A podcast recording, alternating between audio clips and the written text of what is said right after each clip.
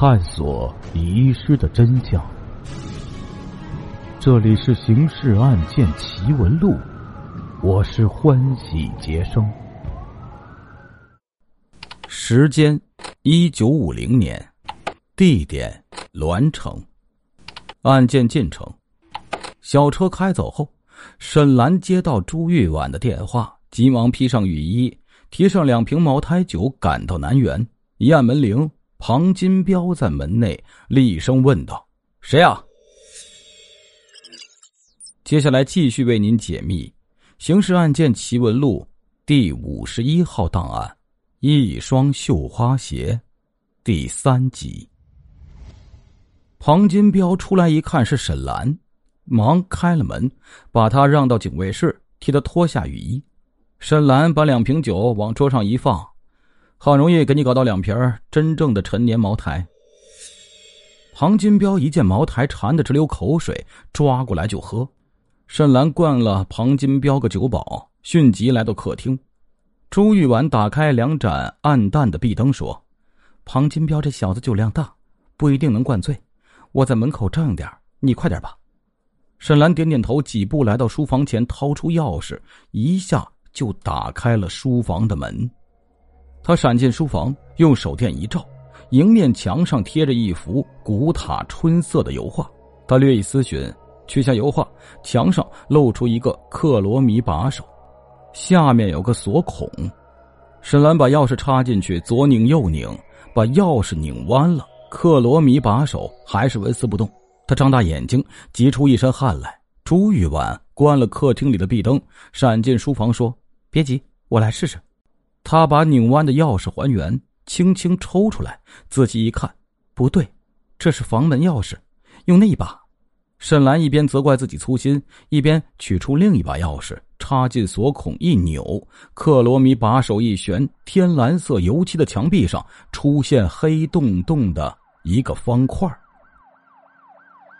这一来，警卫室警钟长鸣，一盏红灯刺目的亮了，灯光闪亮不停。庞金彪惊呆了，扔掉手里的酒瓶，猛然站起，拔出手枪，踉踉跄跄朝书房跑去。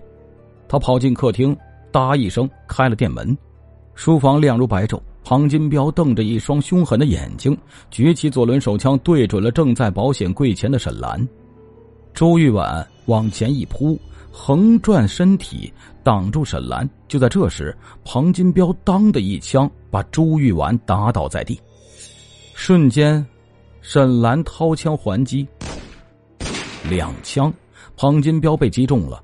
像头笨熊似的栽倒在门口，沈兰跨到朱玉婉身边，见他右肋中弹，血流不止，他悲痛的喊声婉姐，要去扶他，但朱玉婉很清醒，挣扎着说：“放下我，快放下我。”沈兰含泪回到保险柜前一翻，里面有美钞、金条和各种文电情报，好不容易才找到一份 C 杠三计划。A 施工方案，他狂喜的掏出照相机，逐页拍了下来。沈兰知道这是 C 杠三计划的第一部分，他想一定还有别的部分，但怎么也找不到。最后找到一份电报底稿，这样写道：“C 杠三计划 B 已成，详图复制两份，依存我处随身带来汇报，依存静炉执行时用。”南轩。看完电文，他知道 C 杠三计划有第二部分，可就是找不到。他正焦急，突然电话铃响了。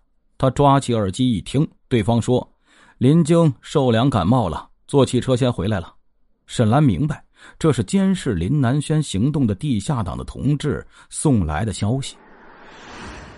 沈兰急中生智，把庞金彪的尸体拖到保险柜前。飞快从柜里拿出两把金条和美钞，塞进庞金彪衣袋，又把配置的钥匙塞进他的内衣，然后在自己的雨衣上倒杯水，像是才进来的样子。朱玉婉说：“这只能迷惑敌人一时，要沈兰赶快打电话通知刘丹竹同志转移。”沈兰刚打完电话，林晶和陈福就走进了书房。沈兰说：“哎呀，你们可回来了。”给你们打了半天电话，怎么也拨不通。林晶见地上片片血迹，大吃一惊：“这是怎么了？”朱玉婉挣扎着，指着庞金彪说：“他偷偷金条。”沈兰气急败坏的说：“我刚进屋，见朱玉婉躺在地上，庞金彪正偷东西，我喊他一声，他向我开枪，我还了他一梭子。”林晶踢了庞金彪一脚，对眼前的事儿不知道该怎么办。沈兰说：“快把庞金彪埋了，我送朱玉婉到医院抢救。”林晶点点头，让陈福把汽车钥匙交给了沈兰。沈兰抱起朱玉婉，奔到大门口，迅速把他放进车里。转眼间，小汽车像箭也似的跑得没了踪影。小车开出城郊，朱玉婉同志因失血过多，已经光荣牺牲了。赶来接应的地下党的同志和沈兰一起，怀着极为崇敬和悲痛的心情，将朱玉婉同志安葬在。文凤塔旁，让他看着栾城的解放。再说林南轩和三姨太赶回南园书房，肺都气炸了。三姨太哭着收起那些金条美钞，林南轩拾起那张古塔春色的油画，说：“我们上了沈兰的当了。”林晶咬牙切齿的说：“这仇我一定亲手来报。”这时，解放军的一颗炮弹打来，在南园附近爆炸。林南轩豁的站起，现在必须采取紧急行动。陈福，你通知冯凯，马上把实施 C 杠三 B 的工兵排，还有设计这个图的工程师丁正全部干掉。陈福立刻给冯凯打了电话。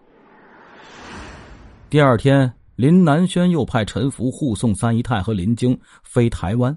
飞机起飞前，三姨太和林晶一定要林南轩和他们一起走。林南轩说：“明天执行了任务，我和冯凯一起动身。”第三天，林南轩和冯凯要实施 C 杠三 A 的爆炸计划，但因为沈兰早把这计划交给林丹竹，地下党紧急组织护场，使敌人这个阴谋大部分未能得逞。林南轩和冯凯见栾城僵尸，想坐飞机逃走，但机场已被我军炮火控制，飞机不敢起飞。林南轩和冯凯便带上机密文件，开上小车逃出城外。逃出不到三里啊，小车受到方成武他们部队的截击，冯凯中弹死亡。接着，油桶中弹起火。林南轩惨叫一声，把文件投进火里，掏出手枪对准自己的脑袋，自杀了。听完沈兰长长的回忆，朱玉文眼里闪着亮光光的泪点。沈兰说：“不要哭，现在对朱玉婉同志最好的悼念是战斗。”方成武也表示要向朱玉婉同志学习。尽快搞清楚敌人 C 杠三 B 的阴谋，捕获打死更夫的凶手。朱玉文反复琢磨这张古塔春色的油画，他把画上的油彩去掉，油布上露出标着 C 杠三计划 B 几个绿字，许多纵横交错的黑线连接在一条主干线上，主线和支线上标着奇奇怪怪、难以辨别的符号。市公安局长刘丹竹看了这张怪图，说：“它很像本市的地下隧道，那是抗日战争时国民党为防日本飞机轰炸搞的。现在，他们可能利用这隧道做文章。于是他决定快速把隧道严密监视起来。再说，打死老更夫的凶手，正是更名换姓、改了装的林晶和陈福。他们啊，隐藏在城郊。”北疆旅馆三楼七号房间，林晶指着墙上挂着的日历说：“台湾命令我们在新年前炸响，以震惊自由世界。今天是二十八号了。”他们左思右想，觉得再到镜炉找图等于自投罗网。林晶阴险的说：“没有此图，找活图吗？”陈福一听，马上想起设计 C 杠三计划 B 的总工程师丁正，撤退时要杀他，他却提前逃跑了。他们又嘀咕了一阵，待到深夜，溜出旅馆，来到石桥街一号丁正家门口。林晶隐在大门口，陈福跳墙进了院小北屋亮着灯，丁正带着老花镜正在灯下写什么。他老伴儿今天去看闺女没回来，屋里就他一个人。陈福推开虚掩着的屋门，三蹦两窜来到丁正面前。丁正吓了一跳啊，但马上就认出笨猩猩般的陈福，冷冷的说：“你要干什么？我丁某失足落水，跟你们干了伤天害理的事儿，可你们还要杀我？解放了，共产党以宽大为怀，既往不咎，我这就坦白交代。”陈福一看来软的不行，噌的扑过去，两手卡住丁正的脖子，把准备好的毛巾塞到他嘴里，连拉带拖把他带到门外。林晶闪过，说了声“快”，和陈福一人架着丁正一只胳膊，绕路避开街上的灯光，飞快的朝郊外大石头后面的隧道跑去。他们见这儿没人，就拖丁正进了黑洞洞的隧道。林晶和陈福一人扭着丁正一只胳膊，林晶用手枪顶住丁正的脑门，陈福把耀眼冰凉的匕首架在丁正的脖子上，说：“C 杠三 B 的引爆点在哪儿？不说就宰了你！”丁正连一个字儿也没说，猛烈的反抗着。两个家伙无计可施，正要行凶，就听“啪”一声电门响，隧道里灯光通明。随着不许动的呐喊，隐藏着的沈兰等人一拥而上，几条枪口顶住了林晶和陈福的脊梁。得救的丁正一头扑到沈兰身边，激动地说：“我叫丁正，C 杠三 B 是林南轩他们用枪逼着我设计的。”这隧道里安装着几十卡车烈性炸药，这隧道上边就是栾城的百万人口啊！沈兰不由啊了一声，紧紧握住丁正的手。这时，朱玉文和方成武咔咔两声给林晶和陈福戴上了手铐。沈兰如剑的双目射向林晶，冷笑道：“林小姐，想不到吧？你们那些炸药只不过是送给我们。”庆贺新年的礼物，说罢，把两个家伙押走了。转眼元旦到了，解放了的栾城洋溢着节日的欢乐。沈兰和朱玉文来到文凤塔下，来到他和朱玉婉第一次见面的地方，像是告慰烈士，又像是向烈士表示一定要保卫好、建设好人民的新栾城。听众朋友，我们今天的故事就讲到这里了，感谢您的支持与帮助，并且感谢您的收听。